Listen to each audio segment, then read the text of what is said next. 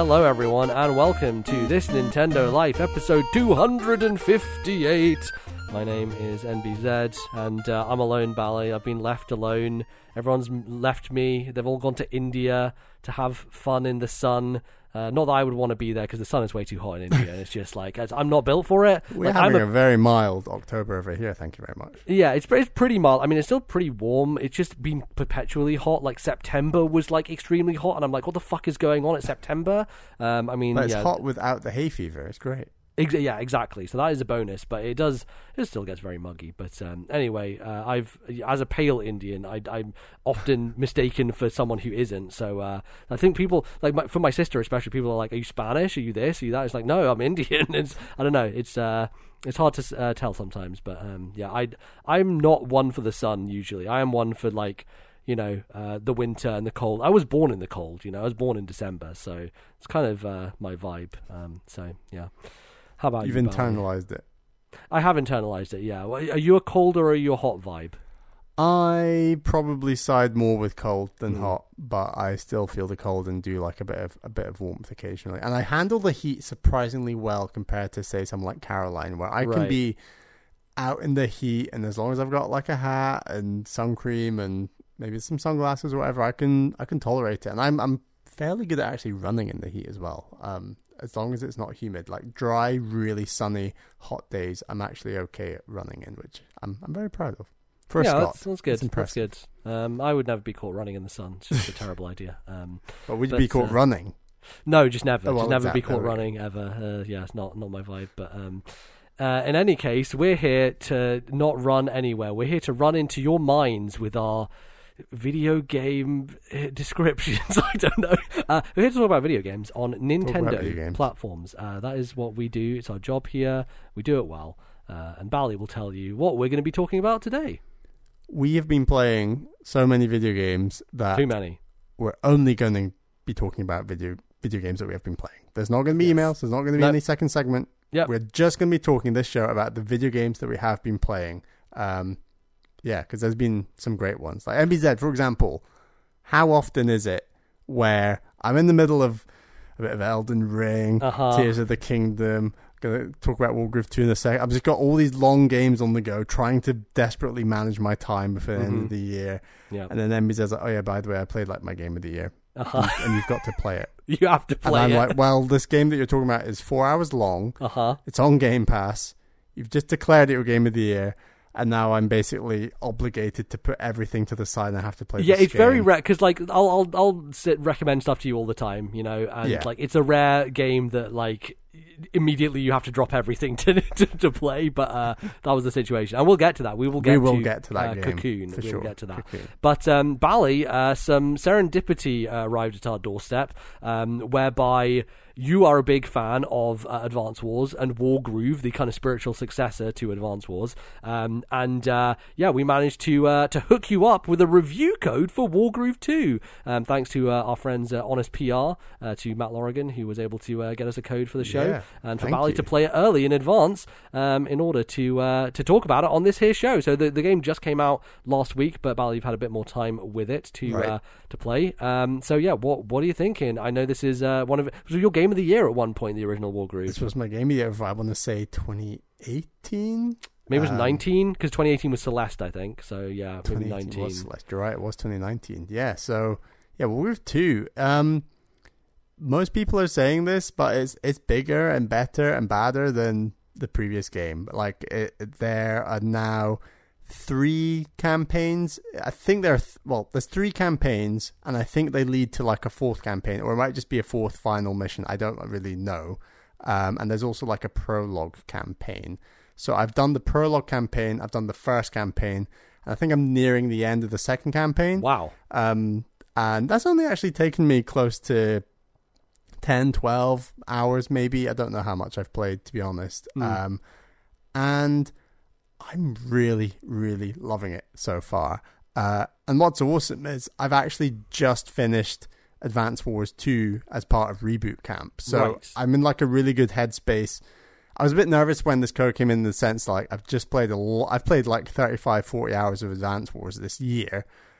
Do I have the capacity to play this game, and then jumping into Wargroove Two, I've re- I've remembered, oh yeah, this game is like a lot better in so many ways than Advance Wars, while still and, and, it, it doesn't just copy Advance Wars. It really reinvents key aspects that just make the gameplay so great. And I should say that Wargroove Two really doesn't alter much from Wargroove One. There are some new. There's like three new units, uh, but the the meat and potatoes of the other units and the way they interact is exactly the same. Um, all the animations are also the same. All these things they're all the same.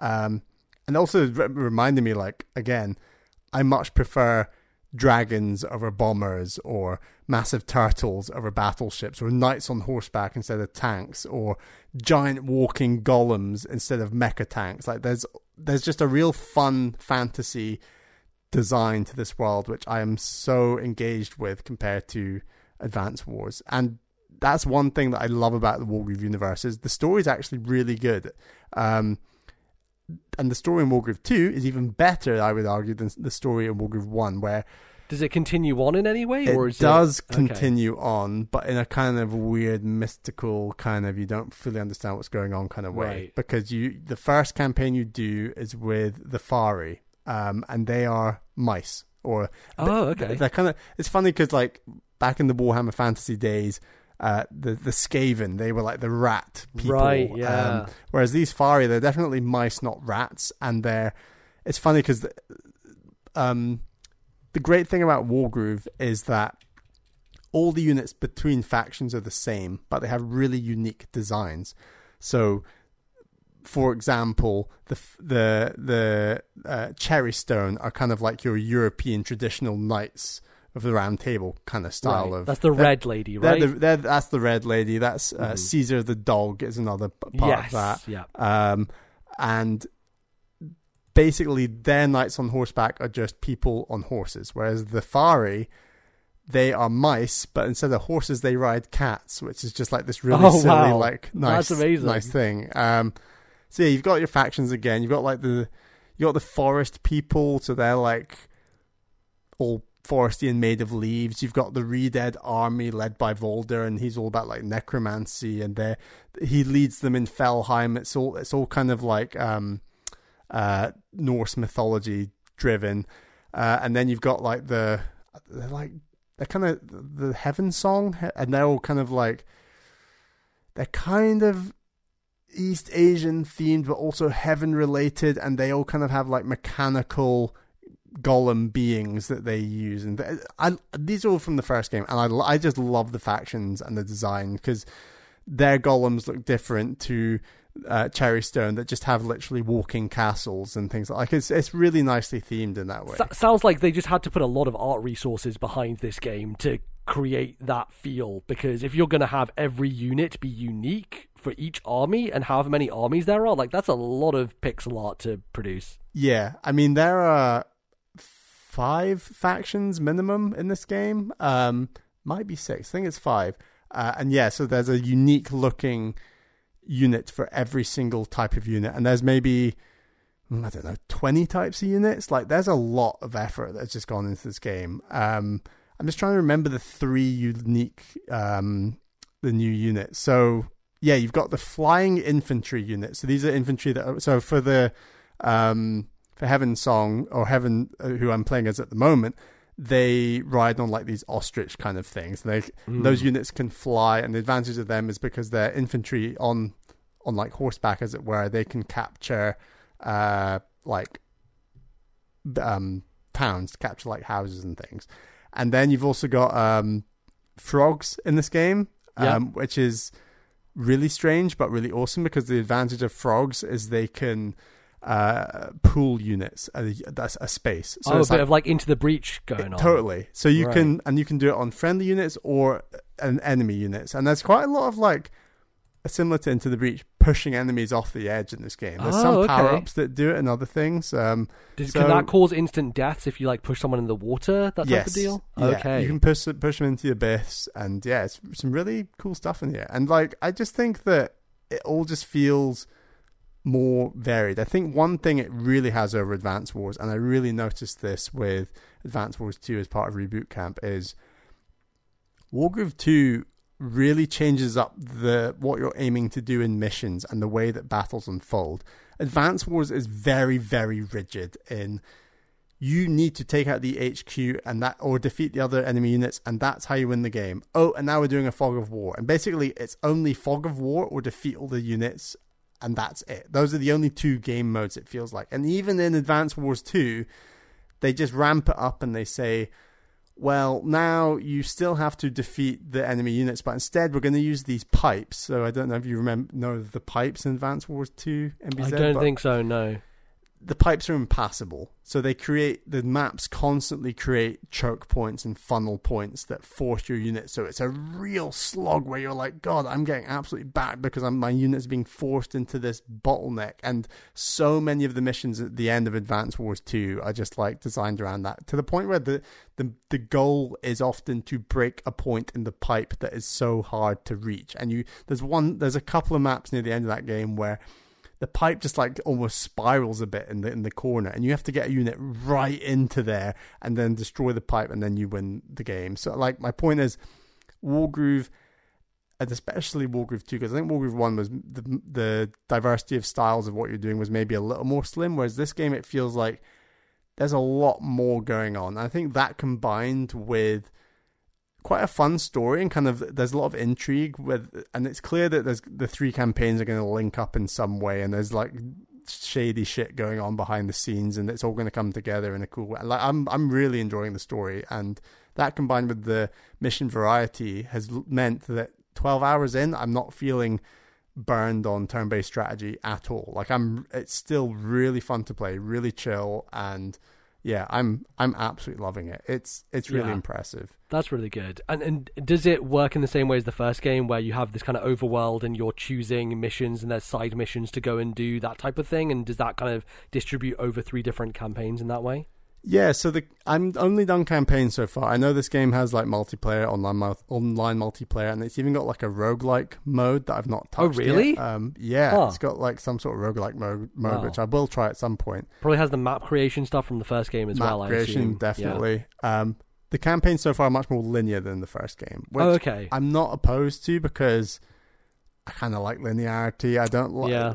Advance Wars 2 kind of does this thing where it throws seven missions out at you, and then you have to beat like four or five of the missions to progress. So you can essentially leave the two hardest ones if you want oh, to. Oh, okay. Um, I think Wargroove One did that a little bit, where you kind of had branching paths. Well, well, I remember the little bit I played of Wargroove One. I got like I could choose to go and do a side mission if I wanted, um, but I could also just continue with the main mission. So it seemed like there was extra content kind of like on the path. But it, it feels like this game because they're doing three separate campaigns, they're doing less of the side stuff and more just making you do everything just in a linear fashion. Yeah, which I think is working nicely because, like I said, they they're mixing up. It's uh, progressing a story. Um, it's fairly lean. Like that first campaign, I think was maybe like I don't know five, six hours, or maybe five hours. It wasn't that long, and then the prologue campaign was obviously just like I don't know, a couple of hours. wasn't too long. Mm-hmm. Um, and yeah, it's just it's really really enjoyable so far.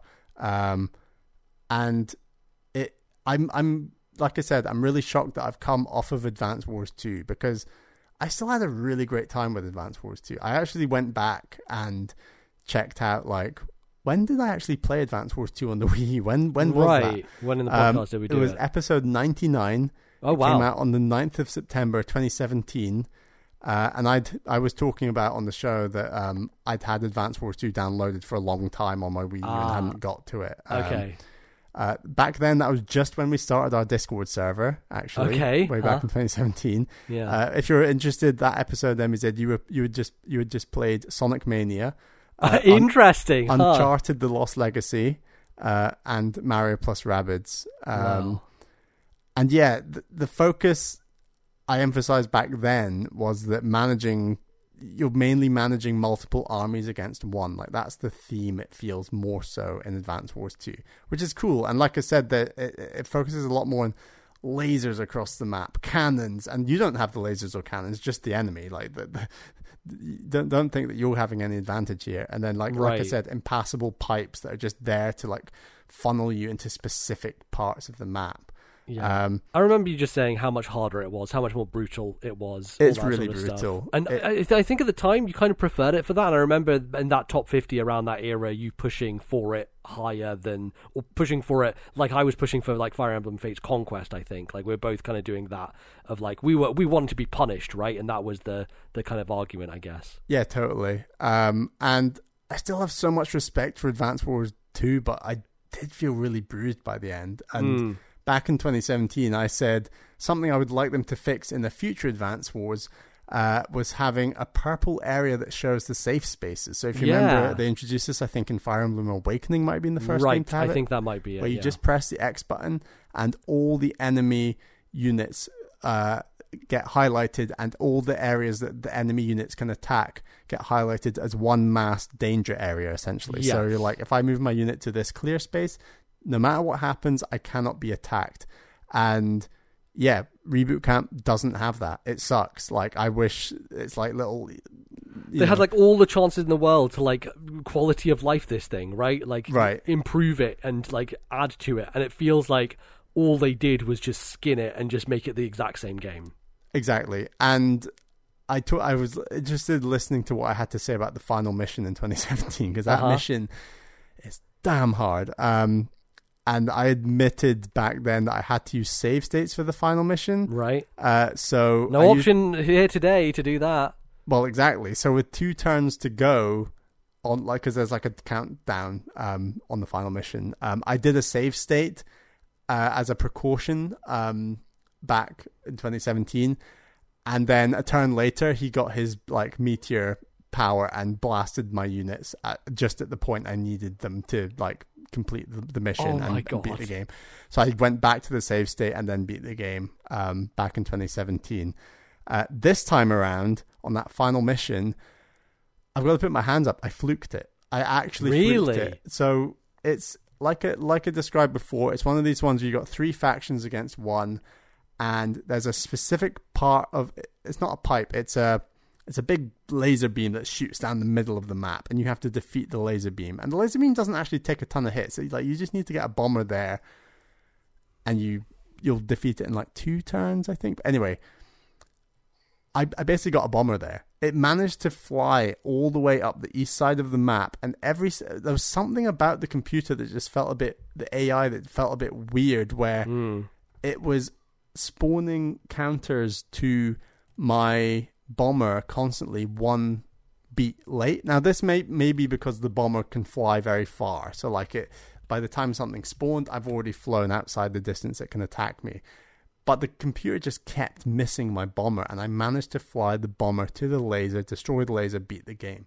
And I this must have I must have reset that map like four, five, six times, and just this one time, I got a bomber very early on, managed to get up the map and defeat it. Um, so, I yeah, I can't believe I did it. Um, it was it was wild. Uh, I've got Sound, other, it sounds like like one of the hardest kind of like things in It- this yeah. series. it- that level pushed me a bit over the edge. Where I was like, Advance Wars Two is a bit. It's a bit, just a bit too much, It's right? just a bit Yeah. too much. It's I, I'm glad I beat it, but like, ugh. Um, so yeah, just some other conversations we had back in 2017 about the game.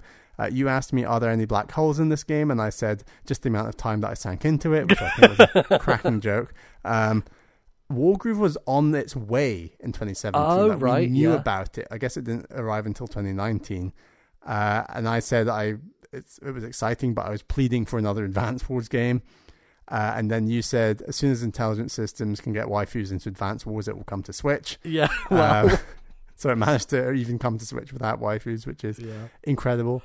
Uh, and yeah, that's kind of all I, I had to say about Advance Wars 2 back then. But like, yeah, it's I mean, it sounds at this point that like you are, and- you've said it before that you probably prefer Wargroove to Advance Wars, but you would you say it's kind of like in stone now that this is your preference? I think that when I've talked about Wargroove being higher than Advance Wars on our like top 50, it's predominantly been thematic and kind of story driven. And I like that. Well, I like the characters. Mm-hmm.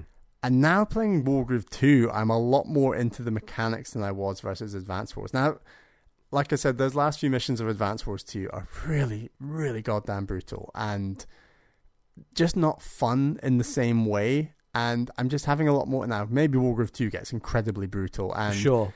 But the advantage of Wargroove 2 is there's loads of difficulty sliders and loads of things I Right, can do yeah. to edit it. There's nothing I could have done. I, I- maybe I could have turned it down from classic to modern on reboot, Camp, Right, But yes, definitely not on the original. But I'm just finding that the variety of what they're asking you to do is much more fun, and I'm really engaged in the story and the characters. And obviously, I still love the theming. Also, it's pixel art, which Nintendo just doesn't do anymore, and right? it's pixel art. It's fantastic pixel art and incredible animations. Like I really, really, really love the animations of Wargroove 2. Like it's so nice. Um, Yeah, sometimes that's all you need. Like we'll we'll talk about my time with Horizon on the next show. I've gone back to Horizon Forbidden West to try and finish that up, but like honestly half of what I like about that game is just like it's just very nice to look at, you know. Sometimes I'll find myself in cutscenes like not really paying attention to what people are saying and just looking at the pores on their skin instead because that's what's more interesting to me about the game than the actual uh, Yeah, uh, yeah. dialogue which yeah. Sometimes like just a good-looking game is a good-looking game and it it kind of does something for you. So and as much as that. Wargroove 2 is a good looking game, um, aspects of it still don't run the best. I've had one. Oh, okay. That's uh, a shame. Soft reset I needed to do, and obviously I was playing the game before day one patch, which has now come, um, and also just kind of you have to have your cursor in the right space when you're fast forwarding the the enemy through their movement if you want to speed them up. Got if you, If okay. you have it on their HQ and you press B, it'll just bring up their HQ. Whereas if you have it on a empty space and press B, it'll fast forward things. So there's there's a little bit of jank in there, not much, and the animations still run beautifully. The music is fantastic. Like it, it's a really really lovely like put together game, and I'm I'm thoroughly enjoying it. And having played Advance Wars 2, I'm it's kind of criminal how little story they actually put in Advance Wars when you think about it. Like they could have done so much more. But that wasn't the era for it, though, right? You think about GBA games and handheld games, especially back then, were like, well, let's let's just make this a portable type experience, which meant like short burst kind of gameplay stuff, like easy to pick up and put down. And I feel like story just didn't mesh that well. And Also, story wasn't really a big priority for anyone back No. then, let alone Nintendo, who like barely at the story alter even in 2023 uh, with their big yeah, games, totally. so. And and that would that has always been a common criticism of, of Advance Wars. So if you're making a game that's trying to evolve on that formula, like Wargroove, I guess there's an open goal that waiting there to get a good story in there, and I think they've done a, a decent job of that so far. Like it, it's it's good. Um, yeah, I'm firmly in the I prefer Wargroove to Advance Wars camp right now, and having played them so close together, it's nice to see. There are cool things about Advance Wars. I like the way that you just you put units on cities to recharge them. Um, recharging units in Wargroove is, is slightly tougher, but it just makes it a bit more strategic. I think the bottlenecks are far fewer in Wargroove as a result. And having played the ending of Advance Wars 2, which is basically bottlenecks the game, Oh, it kind God. of feels a bit it feels quite refreshing. Now I'm sure there'll be bottlenecks and difficult things at the end of Advance Wars 2, but I do feel more equipped and more prepared and it's nice. I, I I'm I'm really actually impressed by the enemy computers as well in Wargroove 2. They they know how to utilize a small number of units incredibly well, where they can I can sometimes have, have far more units than the enemy, and they still manage to just utilize the space, utilize this, and and they do heavy damage to me. And that's and that's partly because obviously one reason I said this massively Wargroove One is the critical hit system is impeccable with Wargroove. Like it's a huge part of the game, and for those who don't know, it's every single unit has the ability to crit another unit based on placement on the map. So every single unit has a unique critical space they can be in to enable it. For example, if you are an infantry unit and you're standing next to a commander, you will do a critical hit. Critical hits, I believe, are 1.5 damage, and it's guaranteed. It's not like rolling a dice like a Fire Emblem crit- critical Right. hit, for example You, you mean next to your own commander, next right? to your own commander. Uh, but likewise, there's some other unit I can't remember which one, but they will critical hit when they're next to the opposition commander. So like, or your dragons, which are like your bombers, uh, they critical hit when they attack ro- uh, enemy units that are on roads. So it's like, oh, they're really exposed, so they're going to take a f- ton of fire and they're going to take 1.5 damage.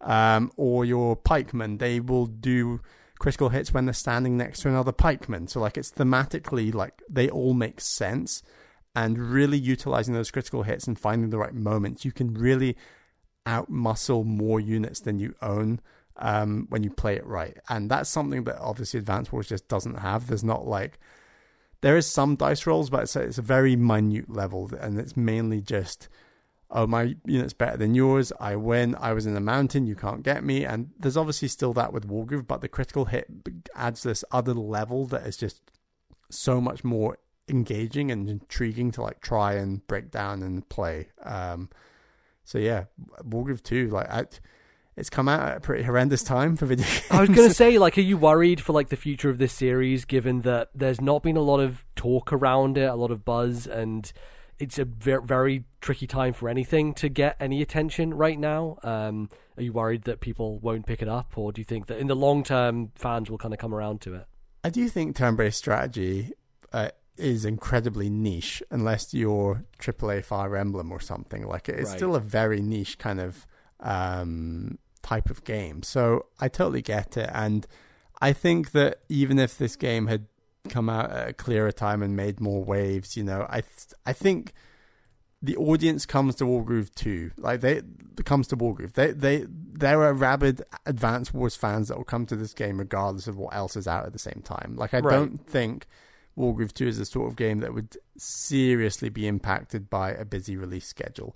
Because I think that your casual gamer fan, like, I don't know, Kinda Funny, or Mm-hmm. someone, and they're not casual, they're obviously hardcore, play a ton of games, but they play a lot of mainstream games, and it has to be an indie that really It's a big focus on like AAA, basically. Big focus on Yeah. AAAs. They only, only play a handful of indies.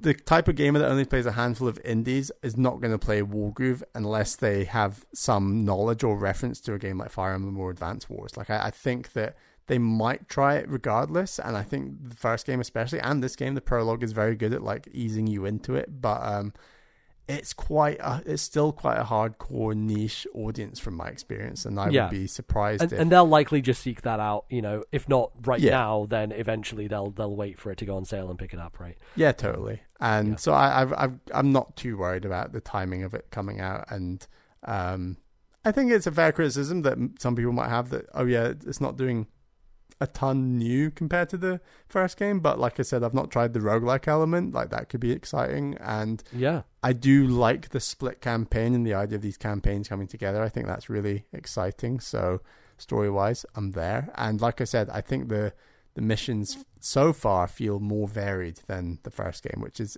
like like I was saying about Advance Wars 2, like really valuable because um a lot of those late missions in Advance Wars 2 were incredibly similar and it was quite a grind by the end. And it felt really fresh to just jump into Wargroove 2 and um, Yeah.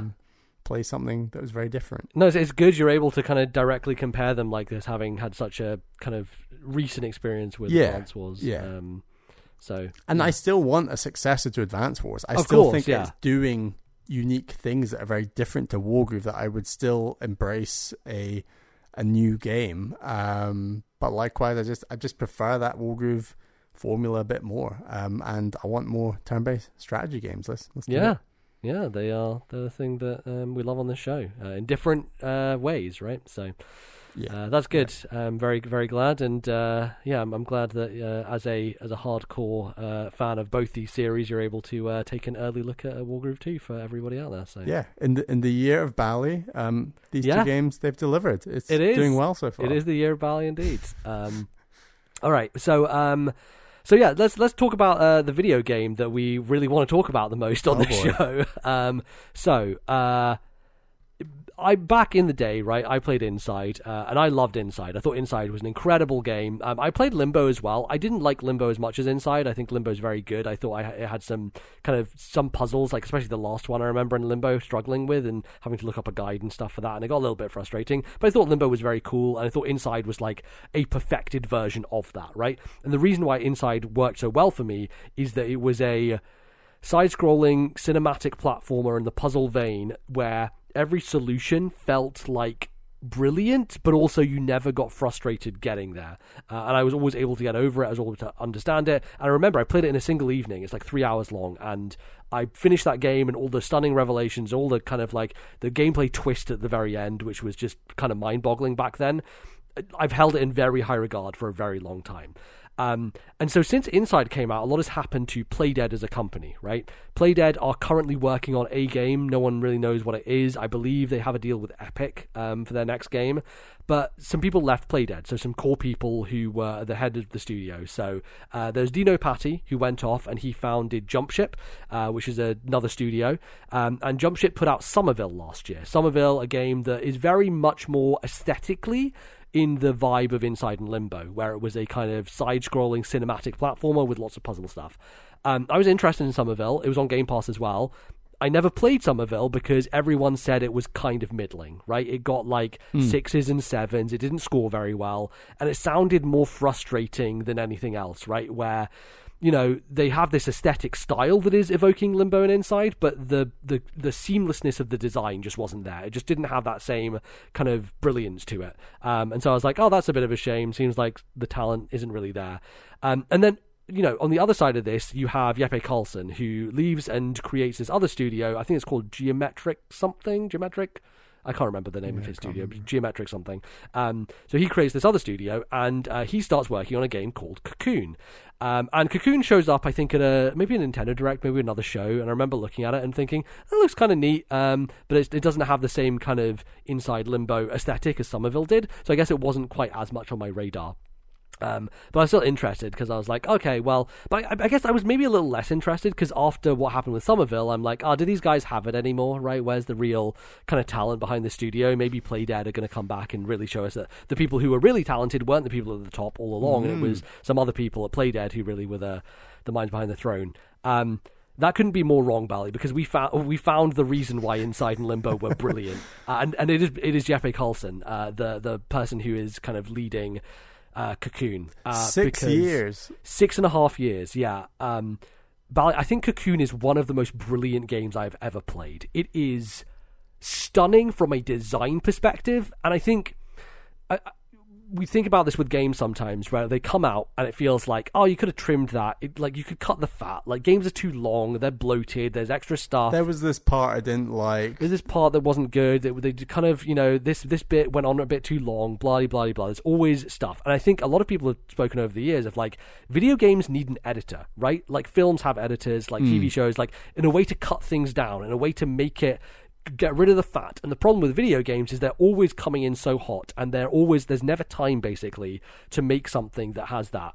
Cocoon really feels like you know, this is a four-hour game. It took me four hours to finish. I think you took a bit longer, so it ranges yeah. four to six hours basically. And I did it in like three play sessions. Yeah, exactly. Um, so you, you, this is not a long game, but it took six and a half years, and you can feel every single one of those six and a half years because the the amount of restraint this game has when it comes to what it teaches you, what it shows you, what it takes you through, and not having any fat at all, having just the most seamless experience, the design language of this game, the way that it teaches you without saying anything, with no pop ups, no prompts, nothing, and you instantly understand exactly what you have to do. It is remarkable. And I think that idea of editing, of like cutting it down to its core essentials, like it feels like Cocoon is one of the most well edited games I've ever played. Um, and I don't know if that was the case. I don't know if it was bigger and they cut it down and they, they, they refined it to this fine sheen. But it feels like the sharpest design I have seen in a game in years. Like it is mm. absolutely astonishing. And even after the first two hours, I went to Twitter and I was like, already this is one of the best puzzle games I've played. And I hadn't even got to the crazy stuff that it does at the end, but already I was so enamored with everything it puts across. Um, so I guess that's an intro to Cocoon. We should probably explain what Cocoon is and what's going on. so, Bally, I guess do you want to kind of talk about uh, the approach to Cocoon and kind of what, what it is? Yeah. if I had to do it in a sentence, I would say it is top-down Zelda puzzles without the enemies. Mm. Um, but if I wanted to say more, it's that, but the main crux of the form of puzzles are these orbs, and you can go into the orbs, and each orb is its own world, and you are manipulating going inside and out inside and outside of these orbs and moving them about and bringing one orb into the other, essentially bringing a whole world into the other, solving puzzles that then will affect the orb on the outside and so forth to the point where you're you're manipulating orbs, bringing them inside and outside of each other, and progressing puzzles that way in Mm-hmm. tr- truly bizarre ways. And that loop is made stronger by everything that you've described, MZ, where every single orb has such a unique vibe and feel. You, you start with like the orange orb, and it is like this dusty desert. Uh, we should say you're, you're playing as like this almost bug-like cicada, cicada, whatever you call them. yeah, like you're you're basically like right. The idea of a cocoon, right, is you know the the the, the small little caterpie goes into a cocoon and becomes a butterfree eventually, right? Um, Yeah. It's that idea, but you are kind of like you're kind of in this in between state where you kind of have wings and your wings are small. You're not really fully evolved yet. You've not fully become a butterfly, so you kind of come Right. out, I guess, pre-formed because you kind of exit from this cocoon at the very beginning of the game. I mean, like cocoon's a great name for the game because it is about going inside of things and outside of things, right? It's about encasing yourself within a space and uh, the externality of that as well. So, like, I think thematically it fits very well. But yeah, you are a you're a small bug-like creature, and I think part of the brilliance of this design of like it, it teaches you without you having to read a single thing is you will step up to an object and you notice, and I only noticed this like quite a bit into the game that your wings will start flapping or fluttering or buzzing nearby interactable things. So you automatically like instinctually know that this is the thing you can interact with without having to you know just say it or or, or put it out loud And there's only one interact button. This game is incredibly single button game simple. Um, simple, simple's the wrong word. It's like incredibly lean. Like just Yeah, having that one button, so streamlined. Like if I had to sum up this game in one word, I would say like immaculate. Like Yes. it's just so perfect in so many ways. Um, and just talking about style, I love that it's not purely bugs, bugs, bugs. It like it's it's like cyberpunk bugs. Right, like yeah. there's this real cyber kinetic metallic futuristic kind of cyber what I don't know how, what other words to use melded with the geometry and the almost like the the style of bugs, cocoons, lattices, hives, all these bug-like things you can think of. Like the whole worlds are designed around these ideas. Like it, it looks unbelievably good and works so well for what the game is doing. Because my guess would be, uh, is it, is it Jeppe? Jeppe yeah Jeppe Carlsen? Carlsen yeah My guess is he came up with the globes straight away. Like that's the crux of the game. That's the going in and out of the globes. Thematically, what works best with that? Oh well, we could be a bug, and we could be a bug that goes into the globe, and then they pick up the thing, and then the, almost like so many bugs, like ants and things. They they carry around food yes they're like dung from point A balls right B. that are much larger than them. Exactly. yes So like, I think the theme will have definitely come after the mechanics, and Right. it's just the perfect theme for like what this game's going for. It feel i mean it does like feel nintendo like in its design in that way right like where they clearly had this idea it feels so good. Like this, ma- this game is making me want 2D Zelda to remove enemies from the game. That's how Right. good this game is. It's like keep a game, and we should say this game has bosses, but Yes. it doesn't have enemies. no And I was thinking, how many games have I played that don't have that have bosses but don't have enemies? And the only other game I could think of was the Pathless. And I think what those games both have in common and do so well is that the main thing with the Pathless is exploration, and the main thing with Cocoon is puzzles. So removing enemies from the game allows Cocoon to focus on puzzles and Path the Pathless to focus on exploration. And then the the bosses are almost like the cherry on top. They're the set pieces that almost divide the game into chapters and kind of they give you a focal point to get to and move beyond, but they aren't the game itself. They're just kind of like these bonus cool things. It's the game showing off really, whereas right the real part of the game obviously is the puzzles. And I just this game wants me to try more games that have bosses but not enemies. There needs to be like a name for that type of game because it just feels so into what I want to be trying to play. Yeah. Yeah, for sure. And um, I think the reason those bosses work as well as they do is because this game is so smooth to control. Like, as soon it's, it's one of those things, right? We talk about sometimes of like, why does Night in the Woods have platforming? It doesn't need it, but it just feels better as a Yeah. game for having it. It feels better to move around that world with a nice feeling jump and to go on those wires and to hop around the rooftops. Like, it just it, it enhances what is already an incredible game in Night in the Woods by having that layer. And like Cocoon, fundamentally is a puzzle game. It doesn't need you to be fast or reactive or whatever, but it lets you have such a sense of movement and freedom. And you about you know how fucking much I complain about movement in video games and how slow everyone moves and how I need a run button. As soon as I started moving this character around, I'm like, this is the perfect speed. Like it It's feels not like too they fast spend and it's not too slow. It's Nope. kind of like this medium, I would describe it. Or maybe on the faster side, but it Yes. works. Yeah, exactly. Like I, I was like they, six years spent on whatever the movement speed was. They nailed it. Like exactly the movement speed I want. And you walk around that first opening area, and one of the things that really overwhelmed me in this game, like you have to play this game with headphones because the sound hmm. design is astonishing. It is just like the the mood it sets and just the amount of things happening like the wings like when bosses have their entrances and just like the ethereal kind of soundscape is just it really takes you to the place right there's a sense of immersion that it creates that is unlike anything else and and I think it has that alien vibe to it um, that really kind of transports you that I think is just excellent but I, I will say I, I think we should you know make this clear to people because this is a Nintendo podcast and there's a very Switch focused audience here. Yeah. I would not recommend playing this game on Switch. Um, I, I've seen a lot of people talk about it on Switch and it is available there. If it's your only way to play it, I guess you should play it on there. But if you can play it anywhere else, I would strongly recommend that because so much of this experience is how smooth and seamless it feels,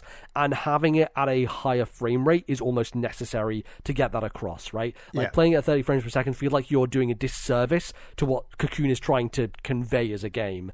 Um, and a, a lot of people uh, who have played this game, I've seen comments of like, I don't usually care about frame rate, but Cocoon you have to play on something that isn't Switch because it's just Yeah. not going to give you that same sense, that same atmosphere because you, you it will feel sluggish in a way that the game is not designed to be. Um, so it is available on Switch, but I would strongly recommend you playing it somewhere else instead uh, if the, you can. the quality of the animation and how snappy, especially the transition between worlds when you're going in and out of those, Yes. those globes, those spheres that you're carrying around, are essentially the crux of the game. Like it, it's so crucial. So I played this game on Series X and it ran seamlessly. Um, and I know you play on PC. Mm-hmm. Oh my god, and- dude! This game at 144 frames is insane. It is like, and honestly, that's like a, a good part of the reason why it just resonated with me so strongly. Is just like, wow, just the the smoothness of it was just so overwhelming. And there's some Um, really impressive flourishes of animation, especially around like the set piece. There's a lot of set pieces and transitioning between parts of the world. Like, you'll often go onto a platform that then links to another part of the world, and you'll fly through this bit, and all these bugs will just come flying across the screen, or the way that certain bosses are animated in these really elaborate, fancy ways, just to make you go, "Wow, that looks." unbelievable and you just remember Right. oh yeah i'm playing a top down 2d game and there's like Yeah. just this incredible presentation like it's it's wild Yeah, and I, I mean, on the bosses, right? One of the things I find really smart about them is that I mean, the checkpointing in this game is very good anyway. But like, um, when you start a boss fight, it will teach you a mechanic in a safe space before the boss fight starts. And if you die on that boss fight, you'll just go straight back to the beginning of the actual fight. You won't have to do that mechanic thing again. So it teaches you in a safe space what you're going to do in this boss fight, and then it starts the boss fight. And it means that you are feel like you're on an even footing to start it. You already understand the mechanic that it's going to tell you. Like it's just a really simple thing, but it's just a brilliant piece of design in in order to kind of make it work for people. they teach you a mechanic to use in that boss fight and mechanic is not used in any other part of the uh, game Yes, It's- exactly. there's a unique mechanic for every single boss fight. Um and that is just just impeccable. Like like like we've been saying like cutting it down understanding what the player wants how do you keep the experience fresh? How do you keep it lean? How do you keep it interesting? And this game especially like those focal points around the bosses it just really doesn't fail. Mhm. um if if I was to levy one critique of the game, it would be Ooh, around the boss one? fights. Yeah, there, there, there is there is a chink in this armor, and then there's only one. It is a bit of a pet peeve of mine uh, with boss fights. This game does the Wario Land two and Wario Land three thing, where if you get hit, it basically it's it's a one hit. It's not really a death. It basically just kicks you out. So Yeah. you you t- get hit by the boss, it will knock you out the orb, and you'll have to go back into it basically to to fight it again. And you're back to the first phase. You're back to the first phase, and I love the design of these bosses and the phases and all that sort of stuff. The one issue with it is the same issue, the same chink in the armor that Donkey Kong Country Tropical Freeze has, which is you can only damage these bosses within certain windows that the game allows you to damage them, right? Mm-hmm. Like you have to wait for an opening in order to do it, and that opening only happens after you dodge a bunch of stuff, wait for animations to happen, blah blah blah. So as a player, you have less agency in taking the boss down, which basically means that Yeah. if you get knocked out a couple of times, you're like, all right, I have to go through the first phase, which is easy again, and wait another few minutes in order to get back to where I was. You prefer Mega Man? I'm in there. I'm going to absolutely nail this boss. I defeated it in ten seconds. Move on. Let's go. Yeah. I like the Souls like model where you can just kill the boss before it even goes into a second phase, right? like you're there there is a flexibility from the player to express themselves to to do what they want to take down the health bar if I- they're aggressive or whatever. I think Um, I think a game like this and Jeppe Carlsen will want you to see that phase. He will Yes. want you to like experience this final phase of this boss and like he wouldn't want you to skip a beat and you Yeah. know not see that phase fully. Totally, Um, yes. And it's designed in that way where the third section of each fight will change things up. in Quite in a quite different- radically often. Yes, yeah, that yes. last phase. Um another game that I just referenced that does the booting out thing is the Pathless, and it's almost like Right. a decision. And Wario Land has the same thing. They don't have health bars. It's like No. a way of we accept that because we're a game without enemies, but we have bosses, we won't have health bars, but we still need some way of punishing you for failing against the boss. And it's that it's it's that balance of I personally love it for Cocoon. I love that you're booted out, you go back in, you go back to phase one. Some bosses were definitely harder than others, and it's just kind of teaching you right. Let's learn this boss and let's let's master it. And I, the pathless basically does that as well. And again, the pathless there's like specific windows you can you can do damage to the boss, and you wait for the phase, which I know you've just said you don't like. where where I think the um the pathless actually has one over on Cocoon is that I believe in the pathless there are checkpoints within the boss fight. So you get to a point and you are kicked out, but you restart back at that phase of the boss, right? So I'd say my only my only thing to improve Cocoon would really be just add checkpoints after each phase, essentially, so that you don't have to worry about repeating that I'd stuff. say the boss fights are too short to do that. I, like the pathless definitely has longer boss fights. Maybe, but but maybe like maybe like the third phase would be it, right? You get to the third phase, and that's when you're able to do it. Um, I don't know. It, it, it again, I'm sure that they thought about this a lot because this is one of the most Oh, yeah. impeccably designed Yeah. games of all Yeah. time. So they must have done. Um, but it, yeah, it's it's the only thing. It's really the only blemish that I can find with this game because otherwise, it is just a trip. Just going through these puzzles and like there there are such small things that are uh, like teaching you, but like things that you don't expect, right? So the one that I always come back to is so when you go into a world, uh, you place it on this pedestal, and this pedestal creates like a puddle, this kind of colored puddle that speaks to the color of the world, and it is a reflection of what's inside the world. So you see a bit of a reflection of what's inside. Um, there are these these kind of these drones that you collect, and these drones uh, are used to open up passageways, and you know they they they enter into these big blocks and they open up doors and stuff like that. Um, and these drones you can transport them around the level but they have one hindrance which are these kind of laser triangle uh, kind of wires where if you pass through this wire with the drone it will eat the drone up and you'll have to respawn and, and get the drone back there is a puzzle in this game where, in order to get past a wire, you have to exit the world with the drone, let the wire go back past, and then enter again so that it passes you. And so my thought was, okay, I'll just exit the world, I'll wait for a little while, it'll probably be done, and I'll go back in. And what happens is you exit the world, and on that mirror, in that reflective surface, you see the wire cross through the water.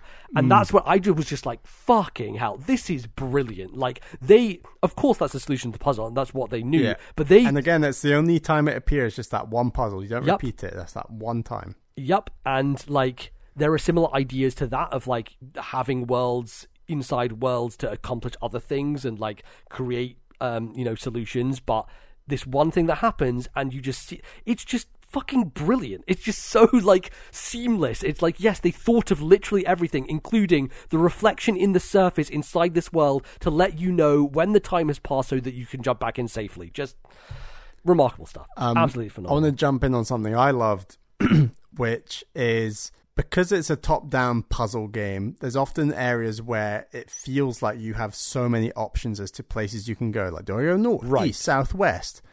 And you realize, oh, south is closed, west is closed, so I have to go north or east. And you might start going north, and then like a door will s- shut behind you, or your your platform will move, and then going behind, going from where you just came has been closed off. And the game does this really subtly, constantly. And it really reminded me of, I was saying this over WhatsApp, and he said like Metroid Dread, where right. that game is very, makes, it, it, Metroid Dread is actually very linear, but Mhm. it feels a lot more open. Cocoon Yes. is the same. It feels very, very open. Sorry, it feels very linear. Sorry, I'm getting this wrong. It feels very open, but it's actually very linear because there's constantly options. You feel like you constantly have loads of options when the reality is I don't think at any point in the game you have more than two or three options. You've you and there's there's there's really no not much backtracking as a result. Yes, there are some areas that are slightly larger than others, and if you want to have a proper explore, but again with the speed of the movement of the character, it's you're not backtracking that far. Like you'll never like, oh god, this puzzle is across twenty screens, and I'm now spending twenty minutes walking from A to B to A to B. There is a little bit of back and forth because you're moving spheres constantly, but it's never that far, and it constantly feels like you're solving where to go next when really the game is subtly guiding you there without you even Exactly. noticing. Yeah, you have to place your trust in the game that will take you where it, you need to go, and it always will do that. Basically, it Yeah. will always place you where you need to be at what time and with the right orb kind of combination that you should have at that time. And I think there, there there's a version of this game that gets too complicated, right? There's a version of this game that 100%. there's seven orbs and you're juggling them all, and you forget which one you're in and which one you're not in, and like the restraint that they have to say no, we're going to limit this to this many and then we're going to do this other thing with it to kind of simplify it again and then we're going to slowly reintroduce like it the pacing of it is just stunning from that complexity angle where i saw him tweet about this on twitter as well saying "Uh, there's a subtle thing that we also do after you've done a complicated puzzle we suddenly make it very linear and easy and chill to give the player that sense of relief, that like lessening the burden of having to think too much. Because once you've done a really complicated puzzle, you do want to kind of like reset yourself a bit, and the game just instantly knows that that's what you want as a player. And I mean, just the testing on this must have been insane. Just just trying to figure out like the feel, the pace of it, and you know we've said this back and forth a few times, but it is it is so rare to find a game like this where puzzle games can often be obtuse. They can often hmm. get you frustrated. They can often force you to go to the internet and look up a walkthrough just to get through a, a part of the game. I know this happens to you quite a lot, right, Yeah. with these games. And to achieve a level of design where you get to that point where you're almost there and you're like, I think, oh, am I going to do this this way? Is this correct? And then you just get it at the moment where you otherwise would want to be frustrated and or, or like give up every time it happened, every time it worked for me, where I was like, I'm not sure if I can do this on my own. And then it came to me in a flash. I was like, oh, this is how it works. And I didn't look up anything, and I never had to go to a guide. And I- know the same was for you, Bally, which I think for both of us is pretty remarkable because we have very different puzzle tolerances, right? I can't remember the last puzzle game I beat without going to a guide. I think even on the easiest puzzle game I can think of, and I can't even think what it would be, I still had to go to a guide.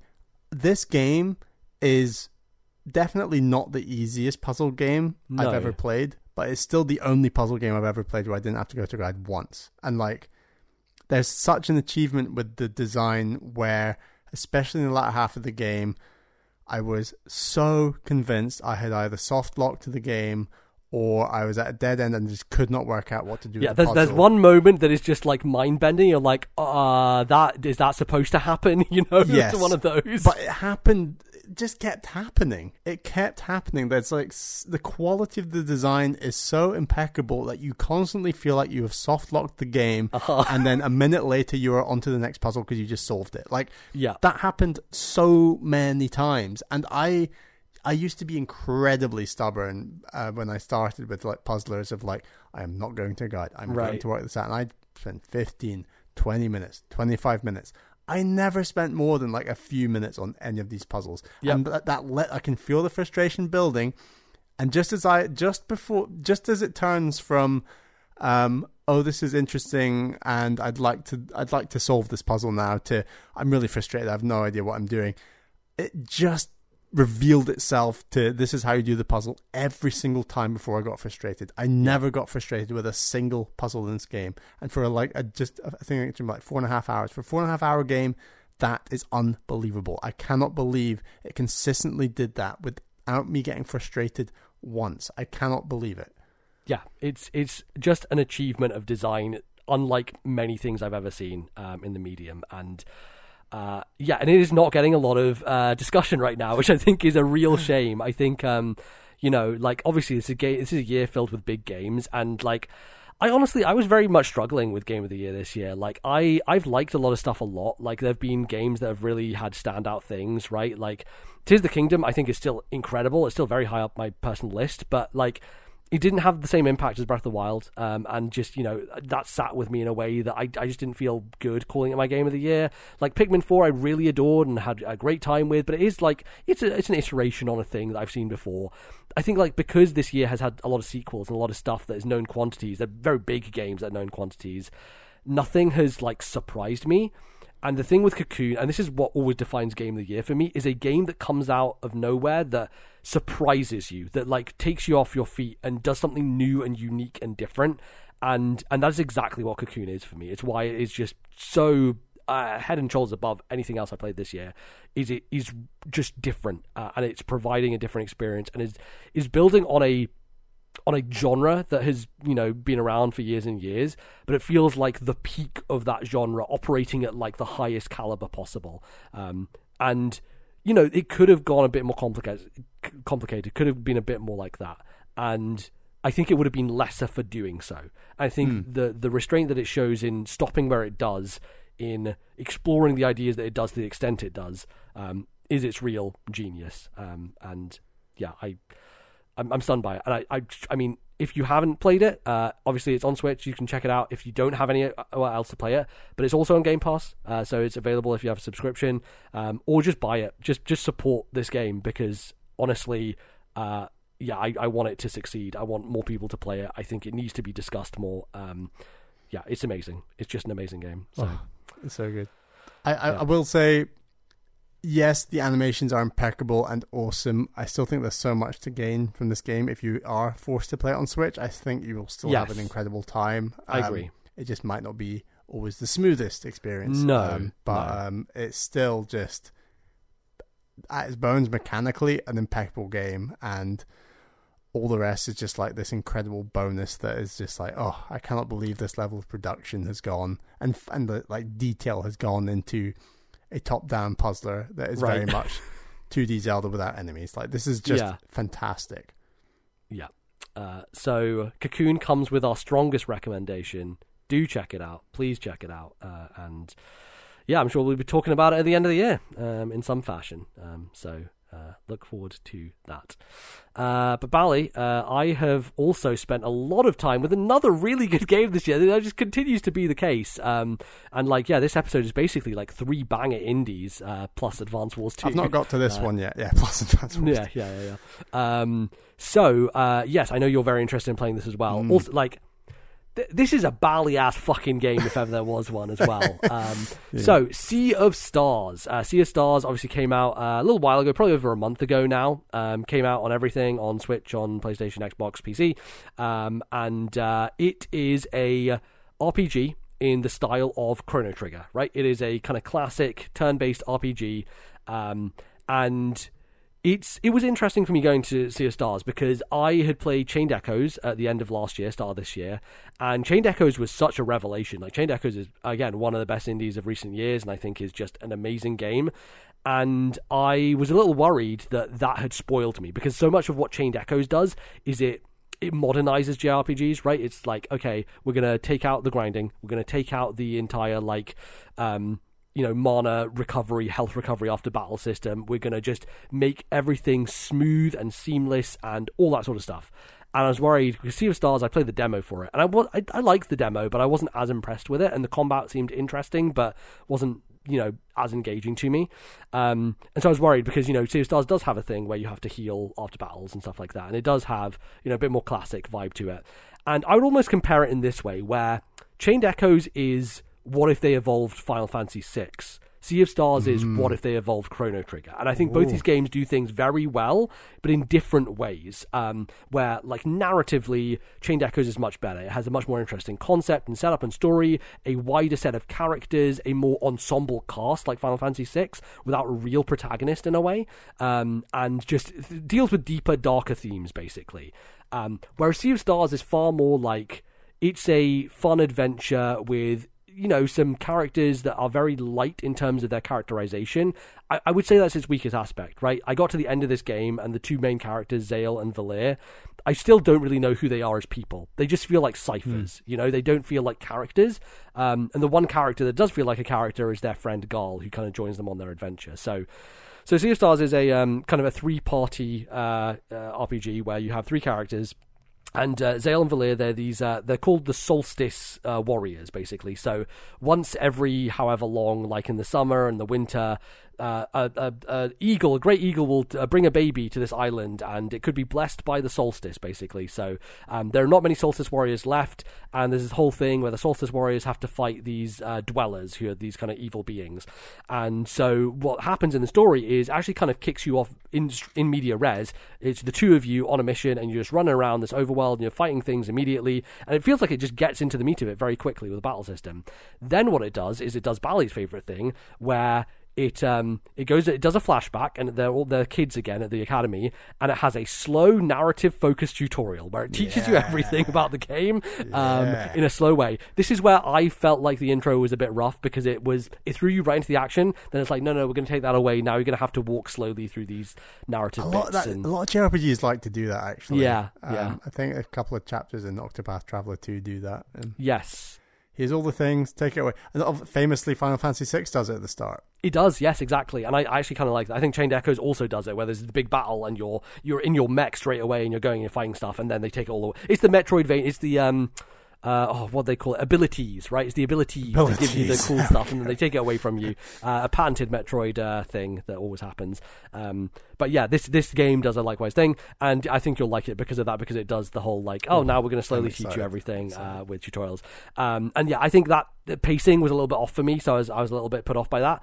But after that, you get into the meat of it, and you start running around, and ho- I mean, this game is fucking stunning. It is just beautiful pixel art, real high quality stuff. That's another area where it kind of stands apart from Chained Echoes, where Chained Echoes like looks good, but it's more of a traditional pixel art style. Sea of Stars is a it's more isometric, right? It's almost cocoon-esque in a way, but with pixels. In that it's an angled uh, position, and there's a lot more environmental kind of traversal. There's a lot of Golden Sun DNA in this game, mm. where like you have abilities. One of the first abilities you get is a wind push, and you'll be able to push blocks on the overworld and do environmental puzzles. So there's a bit of Zelda injected in here where you're going through dungeons, and it's not just fighting enemies, it is solving puzzles to get places, it is climbing on objects, and like tra- traversal stuff is very much just push the button to do it, but there's a real tangibility satisfaction to doing that for climbing ledges, for moving on ropes, for um, there's one point you get a grapple hook, and oh my god, it's one of the best feeling grapple hooks in a 2D game I've ever seen. Like it, it has a real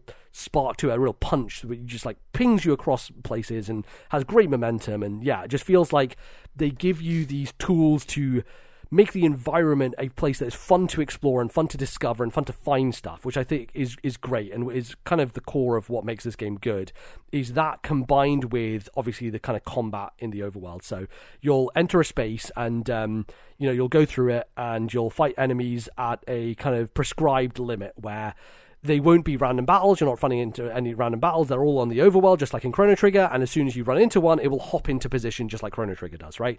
And so you have these abilities like um, different kind of solstice powers. So Valere has a moon ability and Zale has a sun ability, and enemies have these locks on them. So an enemy might have a blunt lock, a sword lock, and a sun.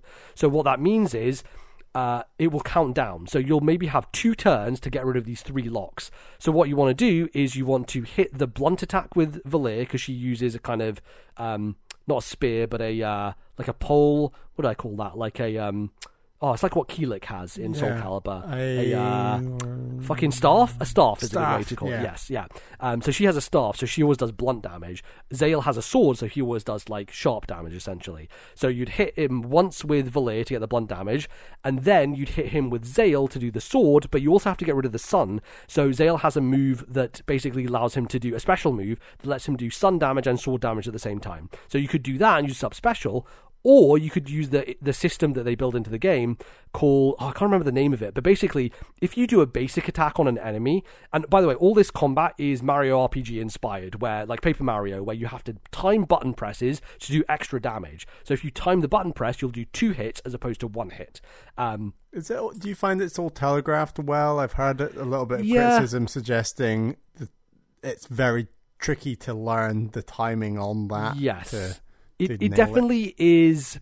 It's similar to the Mario RPG games where it's never perfect, right? It's never exactly what you expect. Where oftentimes I found myself pressing the button before the animation exactly hits, because if you hit it exactly when it hits, it doesn't actually do it. I think that's a bit of a problem with this genre, this type of RPG, is that uh, I, I wish it was a bit more. Um, kind of tight with those windows right the windows are tight but they're tight in the wrong way where it doesn't it doesn't feel like that's the point that you should press it and i had to rely a lot on audio cues in order to get the timing correct like the animation is helpful but it's more the audio that actually signals you in to when you should press the button so actually playing this with you know uh, volume on on the game as opposed to kind of usual grinding in JRPGs um, meant I didn't get to play as many uh, kind of podcasts while I was playing. I did for a bit, but like once I understood enemies. And the other thing is that enemies have so this thing with the lock system, right? To get rid of the lock system, if if if an enemy, if you don't get rid of locks on an enemy, they'll use a special move, which will does way more damage. So it's in your interest to get rid of those locks. Whereas a basic enemy move will be a different animation, and there are quite a lot of enemies in this game. took me 27 hours to finish the whole thing, so it was a pretty long uh, affair. But um, but yeah, every there's a lot of enemies throughout that 27 hours. Like they, they they keep it fresh for the whole game. There's so many different areas you go through, and there's constantly throwing new different enemies at you, and so you're always learning the timing of brand new enemies every time you get to a new area. So that knowledge feels like you get it for a small amount of time and then you have to reset that knowledge base again because you're presented with brand new enemies. So the timing stuff always takes a bit of trial and error and you will t- likely take a lot more damage when you start an area than when you finish it because by the time you finish an area you'll be familiar enough with the timing to where you're usually blocking and taking less damage from enemies um, for the most part basically. So um, but yeah I, I guess the the combat itself has a lot of elements to it in that way where um, so the thing that I was going to say is that when you do a regular attack on an enemy, you create these kind of orbs on the ground, and you can inhale those orbs for one of your characters, and it will buff the amount of damage they do. So if you do three regular attacks, the other thing regular attacks do is they give you mana back. And this game is very low in its numbers, where like your health starts at like I don't know forty, and your mana starts at like seven. And to do one special attack is like three or four mana. So you can only do a couple of special attacks before you're out of mana, but you get mana back by doing regular attacks. So you use your specials at the start of a fight. The game encourages you to do this. They're like, never have your mana bar, full at the end of a fight. You should always, at the start of a fight, you'll have it uh, full use your mana, you'll get it back by doing regular attacks. So that's kind of the flow of the game where you are resetting your mana by doing regular attacks and then you're doing your special moves to like break enemy weaknesses and do more damage basically. Um, so there's a real kind of um, kind of flow to it in that way. I will say that the combat is one of those things that doesn't evolve enough throughout the game. I'd say the complexity always comes from the perspective of new enemies with new move sets that you have to learn your characters only get a couple of abilities to begin with, and they only get a couple more throughout the whole game. um, which means that lots of fights can tend to feel the same in terms of your strategy. Um, I relied heavily on one of Valere's moves called the Moonerang, where it's basically it's like the Ganon fight in, in all the Zelda games, tennis. It's basically tennis, Yeah. where she throws a moon out and it hits the enemy and it comes back to you and you have to time the button press to do it. And you will eventually get very good at this, where you are doing it, just bing, bing, bing, bing, bing, bing, and you're just ding, ding, ding, ding, and just you're doing hundreds of damage because you're very good at like doing that reaction time essentially. Um, so I got very good at doing that, and so there were fights where I'd just be like, "Well, I'm just going to use Valere's move, and it's just going to kill everybody basically." So um, that that definitely can you know mess things up a little bit in terms of the pacing of it, but um, but yeah, I, I enjoyed the the feeling of getting it right and nailing the timing is good once you have the timing. Um, so it takes a little bit to get into it. It sounds like the game could maybe benefit from more characters and like more variety in yes, sets. and there are more characters. Like it's not just your three starting characters. The story evolves and you get more. I would say the characters come a little late into the game though. You get a fourth character at maybe the ten hour mark, Okay. and then you get a fifth character at like the fifteen hour mark, and then you get a last character at like the twenty three hour mark. how or many are in your party? Uh, three total at one time. So you always have three. And here's another brilliant thing that uh, the Chained Echoes also does: you can swap out party members mid-fight with no penalty, zero penalty. So if one of your characters is low on health, switch them out, and you can act with that se- that new character Oh. on the same turn. Like it's really good. It's really streamlined in that way. So your Um, wider and- party, not within Yes. your three. Yeah. So if you have like Wow, five party okay. members, you can just uh, swap out one of your party members. Because and this this has to happen because sometimes you'll be in boss fights where it's like, okay, I need moon and sun, but then I also need poison and I need this other um, kind of effect that I, I have from another party member. So I'm constantly swapping party members in and out in order to achieve those ends. Um, so yeah, it definitely. It definitely is beneficial to keep swapping people in and out, and also just balancing the mana. You need to get to the end of Octopath Traveler too. Yeah, no, I'm sure. Yes, yeah, I'm sure it does a similar thing, right? Um, but but yeah, this this game feels like it it just keeps things fresh mainly through the new spaces that you find. Like there's a there's a point in this game I think from like hour 2 to hour 10 where I was really in love with it because it was just like here's a new area. You can spend one evening do an hour and a half. You'll play through this whole new area with different enemies different vibe different music. There'll be a really incredibly pixel animated boss. These bosses are really amazing from a animation standpoint from a pixel standpoint. They're just like some of the best I've, I've seen in the medium.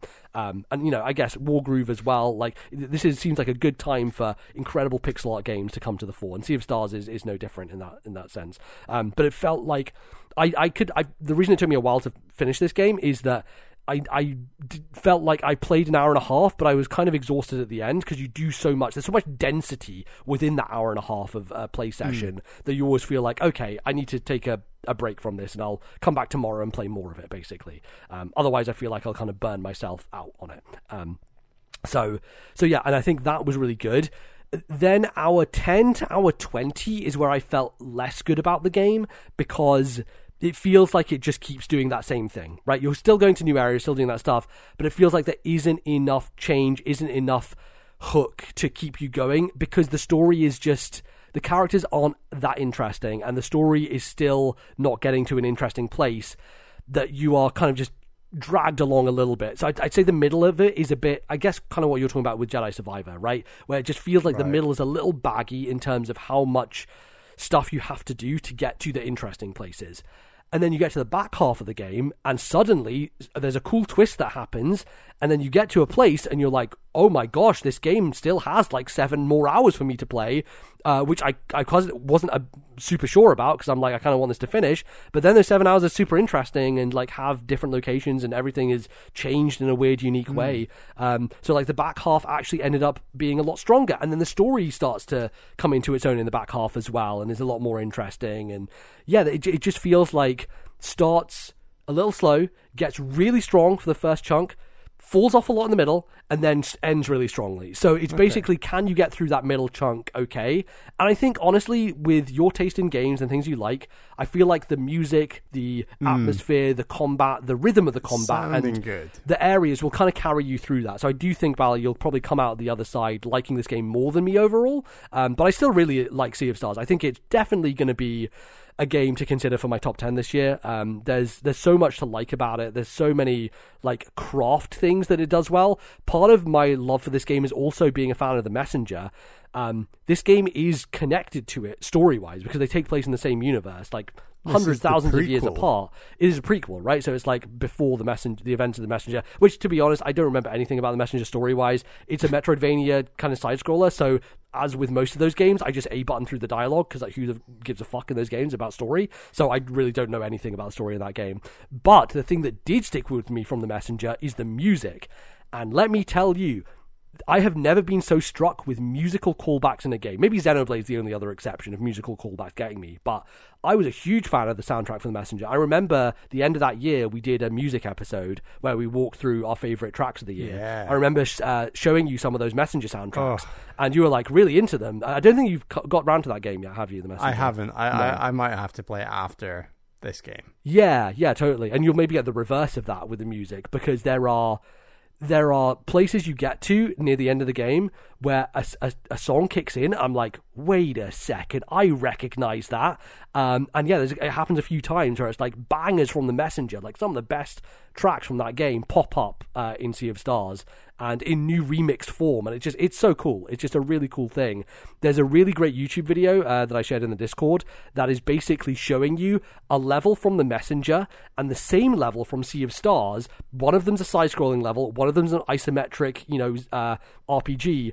But you follow the level design, and they basically like one to one recreate the level design in the Sea of Stars Wow, level as they did in the Messenger with the music from that area in the Messenger playing. It's so Wow. cool. It's really cool stuff. So um, they definitely put it all out there in terms of linking things together from the previous game with uh, with this one. Um, yeah, it's, it's it's it's super good. So that stuff stands out very well. Um, and yeah, like I, I had a good time with it. Like I think it was just overall a really polished experience. I think part of the high review scores is just it has just this really high quality bar in so many aspects from the music to the the sound to the uh just the pixel art aesthetic and all the little animations and flourishes and and yeah certainly the story is the place where it is the weakest but I, I was invested in it by the end, and I do think they did a good job of kind of like pulling me through and uh, getting me to that place. But, um, but yeah, it's really about just exploring this space and going to all these different areas. That also has a really fun little fishing mini game um, where you come across. So the overworld map is interesting. So you'll do you'll go into a space and you'll do the the whole like puzzle solving, walking around isometric space. Then you exit to the overworld, and it's a big zoomed out thing, and it's basically like you know any other classic RPG like Chrono Trigger, where your little characters are walking on the map and you see them Oh, nice, walking yeah. to the next place. And so there are these um, these spots you can get to that are basically fishing ponds. And so every time you find a fishing pond, you go there, and it has like blank spots on the board. It's like three fish that you haven't seen yet. And so it's just I don't think you really get anything for doing it. But every time I, I went to one, it's like it's a nice little gameplay, um, you know, reprieve from everything else. And you you throw your fishing rod out there, and you you, you roll in the fish, and it's it's a good time. Um, so yeah, I, I enjoyed that quite a bit. Um, and yeah, there's a lot of kind of extra stuff there. Um, there is actually a true ending to this game. Um, I wasn't really bothered to do it because it involved a lot of stuff you had to do afterwards, and it involved finding like these 60 hidden things within the world, and, and there's lots of stuff you have to do. I would really strongly recommend, though, if you don't do the true ending, going and watching it on YouTube, because if there was any doubt that this game was inspired by Chrono Trigger, the true ending of that game, well and truly, I'm not going to say it like plagiarizes it, but it's like, I mean, you just basically fucking did what happened in Chrono Trigger in the true ending of this game, which I, I thought was um was it was cool. It was like very clearly a uh you know reverential callback that they wanted to do. Um and the way that they combine it, where it kind of combines two plot points from Chrono Trigger together in a fun way, I thought it was really cool. So I, I recommend doing that if you uh, don't want to go through the whole uh, kind of end game stuff to do that because there's quite a lot of uh, work to kind of unlock that true stuff. So I was like, I'm just gonna I'm gonna watch on YouTube, and I found a good video that kind of walked through all the steps of what you had to do and all the story beats leading up to it. Um, and yeah, I think it's a really good true ending to the game. That that feels like the right kind of ending for the game. Um, and and yeah, it's uh yeah, the ver- the very final thing you do in the game as well is super surprising, and I was like, wow, we're doing this! Like it, it has a whole twist to it. So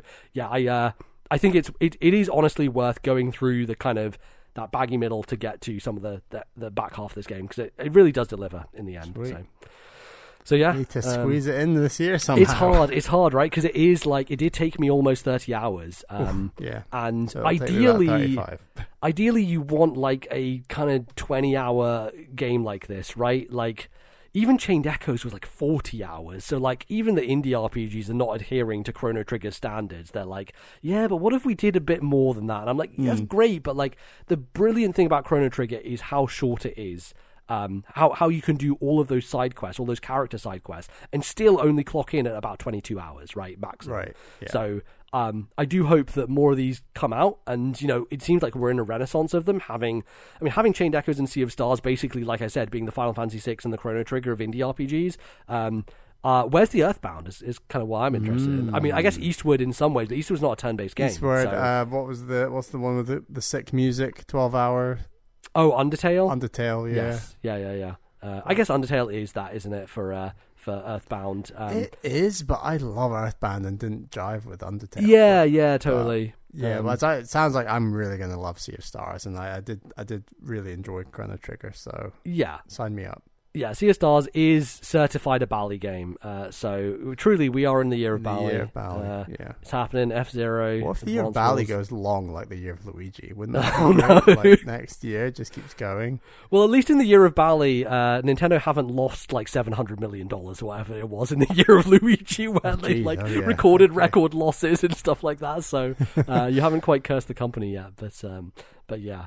Um, yeah, I mean, Sea of Stars has done really well. I assume a lot of our listeners have played it at this point. Um, and yeah, it's it's like probably a perfect portable game. Again, it's a Game Pass game, so that's where I played it. But I think I would have finished the, this game a lot sooner had it been on Switch. And from what I've heard, um, people are saying like on OLED, this is like one of the best looking games on the system. Oh, God, so.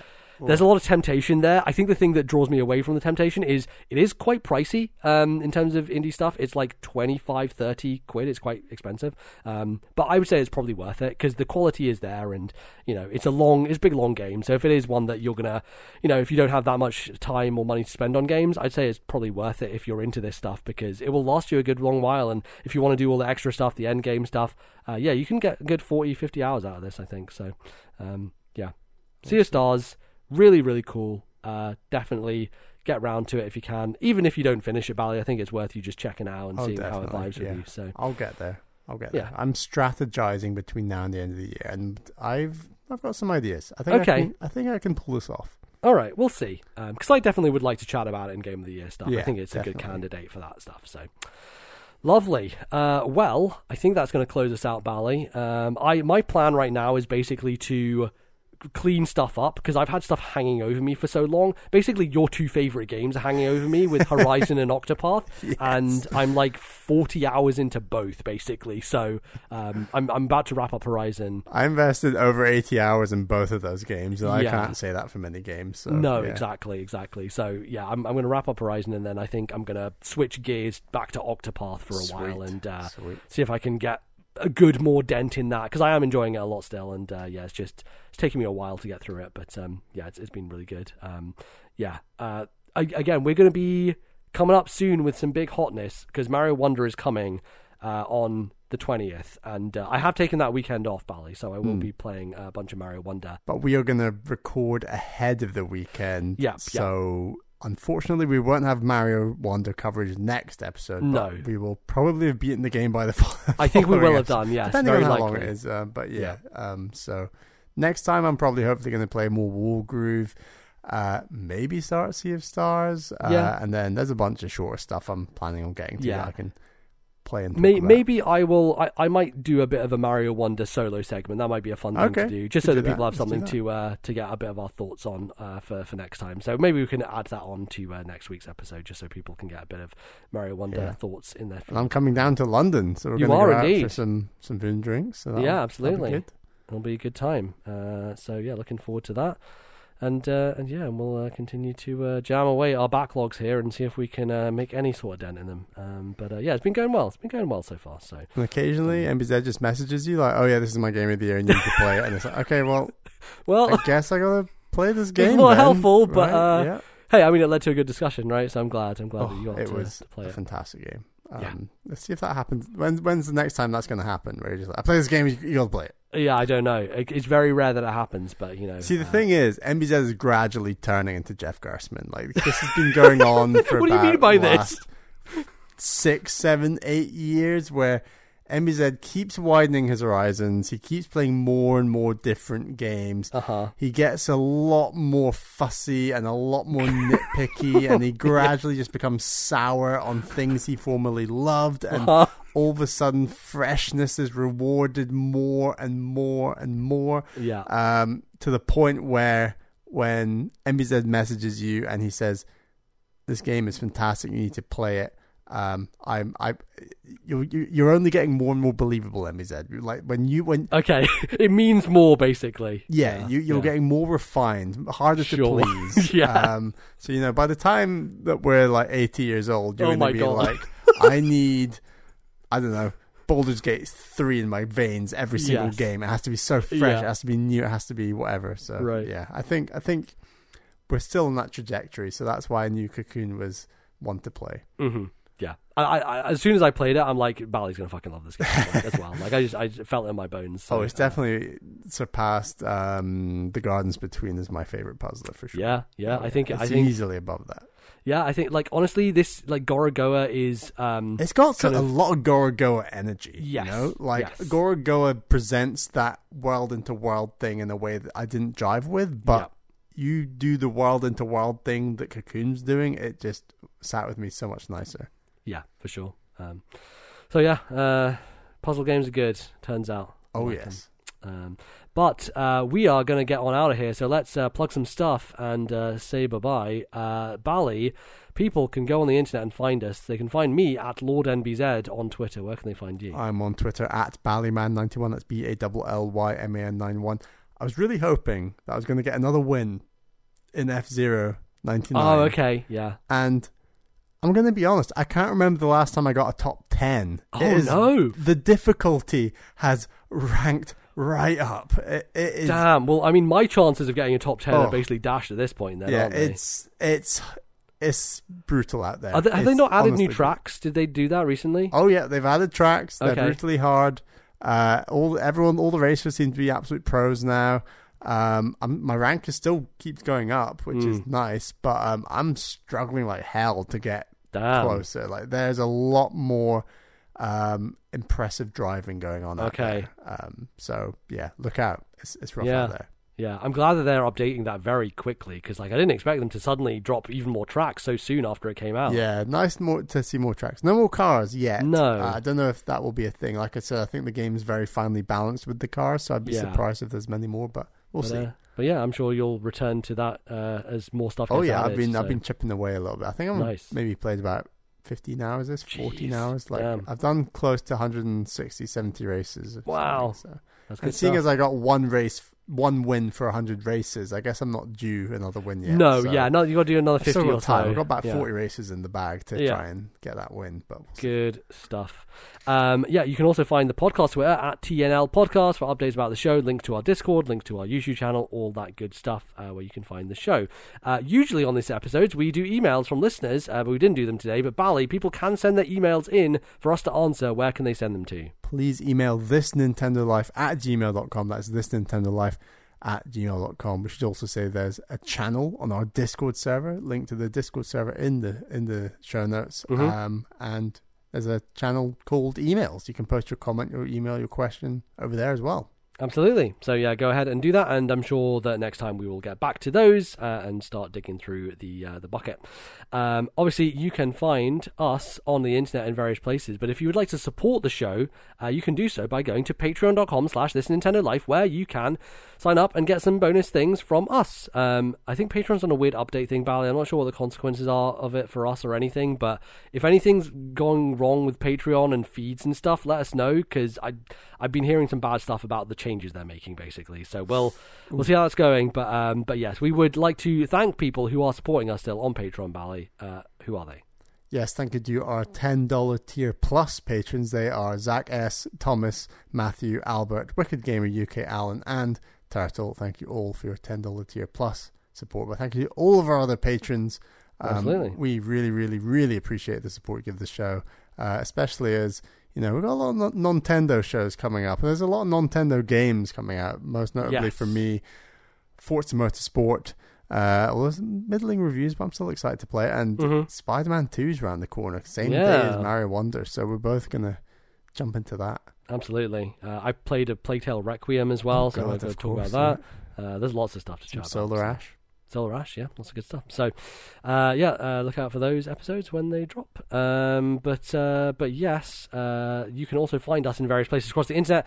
Uh, if you would like to uh, subscribe to the show, you can find us on Stitcher or on Spotify. Uh, you can download us in any podcasting app that you find. Just search this Nintendo Life, uh, and you can subscribe and get the episodes downloaded automatically every couple of weeks when they come out. Never have to think about it again. Peace of mind, lovely stuff. Uh, obviously, you can also review us, and that'd be greatly appreciated uh, if you're looking for a nice uh, Halloween present for us this October, uh, g- give us a review on uh, either iTunes or on Spotify. Um, either way uh, helps us and gets us out to different audiences, uh, more people. So that would be lovely and wonderful, and we would appreciate it greatly. So go ahead uh, if you are so inclined. Um, but yeah, I think that is going to do us, Bally. It's going to wrap us up um, for this hot October month. Um, and uh, yeah, I'm expecting. I'm expecting some interesting stuff from Mario Wonder. You know, I'm, I'm interested to how it reviews and stuff. I'm actually going to be, um, My my expectations are low. yeah, I think we'll go in with lowered expectations and Yeah. prepare to be blown away, right? Um, which is the best way to approach it. Right. I get think this I guess this is your last chance. Open critic prediction Oh my for God. Mario Wonder. Let's go. MBZ. Uh, I think it- it can't be anything less than a 90, and I'm going to go bang on the money with. Yeah, I think I'm going to go money. It's it's Mario. There's a there's a certain like this is the thing. There's a not there's a bias in the press, but like if There anything has the name. Zelda or the name Mario Oh, on there's it, a bias. here. you're just going to get people giving it a 10 regardless, Yeah, right? it's, it's like just going to happen. five percent. It adds, yeah, at least adds. If you're Rockstar or if you're Nintendo, you at least get a bonus five percent from the press. Um, Naughty Dog's in there as well. Maybe. it probably, yeah. Um, but but yeah, you definitely get a bit of a bump. So I'm going to say a flat ninety. I think it's going to surprise people because it's of the freshest Mario's felt in a while, and that's going to make people give it a higher score. What do you think? I'm gonna go 88. Okay, Uh, bit I think it's gonna be very popular. It's gonna be great, but you know that those 90s are harder to crack, Mm-hmm. and I think it's gonna be less revolutionary than people are hoping. But Yeah, I um, hope otherwise. I hope otherwise. I really hope otherwise. And, and I may get a chance to play it slightly early because I am going to EGX next week. Um, so uh, I That's- might be able to cool. uh, catch a bit of Mario Wonder before it comes out. So we'll there was see. this interesting question on Kinda Funny that I think we can do very quickly. Um, but they said if you take Zelda and Mario and you break them into 3D and 2D, hmm what would your ranking be? Oh, okay. And let's quickly do this. I'm also going to throw in Metroid because I think we can Sure. do that because it's kind of funny we don't Okay, really so Metroid 3D slash 2D for all uh, Yeah. three of these. So six six games or six Yeah. rankings. Okay, my number one is 2D Metroid. Yeah. Um, my number two is 3D Zelda. Okay. My number three is 3D Mario. Okay. Then 2D Zelda, Yeah. 2D Mario, and God where it it. belongs to the fucking bottom 3D Metroid. Get fucked, Metroid Prime. Interesting you put 2D Mario fifth. I, I thought it might be bottom, but then obviously 3D Metroid is never Yes. going to. So I'd go number one, 3D Zelda. Yeah, that Number two, 3D Mario. Yep. Number three, 3D Metroid. Oh, Number four, 2D Metroid. Number five, 2D Zelda. Number six, 2D Mario. huh. So my Huh. point is, 2D Mario is not high up our estimations when it comes No. to like Zelda's big properties. No. Um, it's number five for you, number six for me. So I'm hoping Mario Wonder can make me be like, oh, actually, you know, it's a really great genre. Not genre. We love 2D platformers. It's a really Yes, great series. yes. You know, we love a bit of 2D Mario, and I'm just not there. Yeah. I, I, I'm ready to be a believer in Mario Wonder. Um, Yeah. So, Yeah. Yes. Let's do it. Um, it's called Wonder. It's supposed to make us believers. Uh, drop the uh, the uh, what do you call it? The cynicism from our eyes. So uh, let's uh, let's go. I want to play as an uh, elephant. Who doesn't want to play as an? Absolutely. Sounds Let's like a great time. Sounds like a great time. So, looking forward to it, uh, and we will be chatting about it, I'm sure, much more. Uh, but until then, thank you all so much for listening. We will see you in a couple of weeks' time with some more nonsense. Until then, have a good one. Bye bye, folks.